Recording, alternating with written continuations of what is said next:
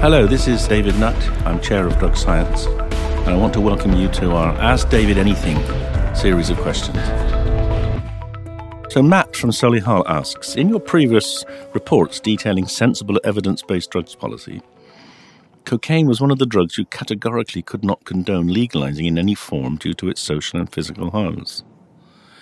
Given the rise in production and supply in recent years, alongside the increasingly horrific effects it's having on Latin America and other parts of the world through organized crime, have you at all reconsidered your stance on the drug status with a wider world view?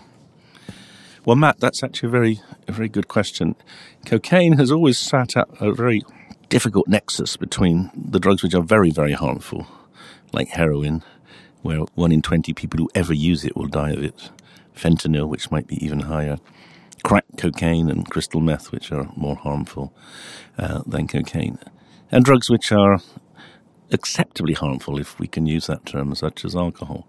So, actually, in the first drug analysis comparison of harms paper we published in the Lancet in, in 2010, the harms of cocaine to the user were not so different from those of, if anything, they were a bit less than those uh, of alcohol. And the social harms were considerably less because, of course, cocaine is not anything like as widely used as uh, alcohol. Now, at that time, you know, it was uh, difficult to know quite what would happen if there was a much broader, much wider use of cocaine. It is plausible that individual harms would be more obvious or more severe if, if it was wider used.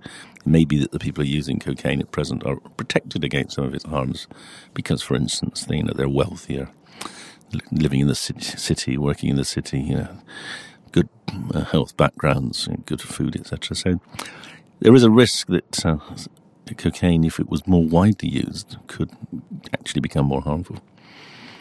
But I'm very aware of the point you're making about South America, and we know now that prohibition of cocaine in South America is particularly driving a vast amount of organized crime and also a lot of political disruption and instability. And for that reason, a, a number of people, uh, including Steve Rolles, one of our drug science experts, is in the process of working with Latin American governments to see if there's any way in which we could break the monopoly, the black market monopoly on, on cocaine by perhaps making some forms of cocaine, obviously the hydrochloride, available in a regulated fashion.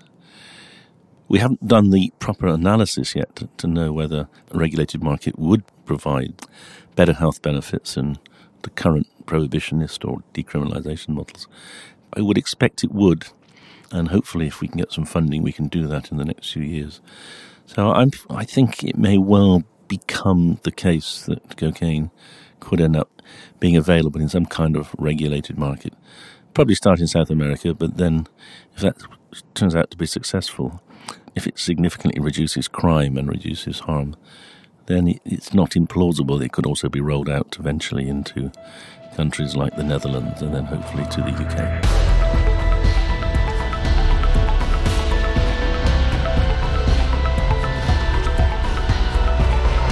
If you like my answer, please leave a review and a rating on your podcast app. For tickets for our live podcast on psychedelics on the evening of the 13th of November in London, go to the drugscience.org.uk website. You'll also find a lot of very useful information there.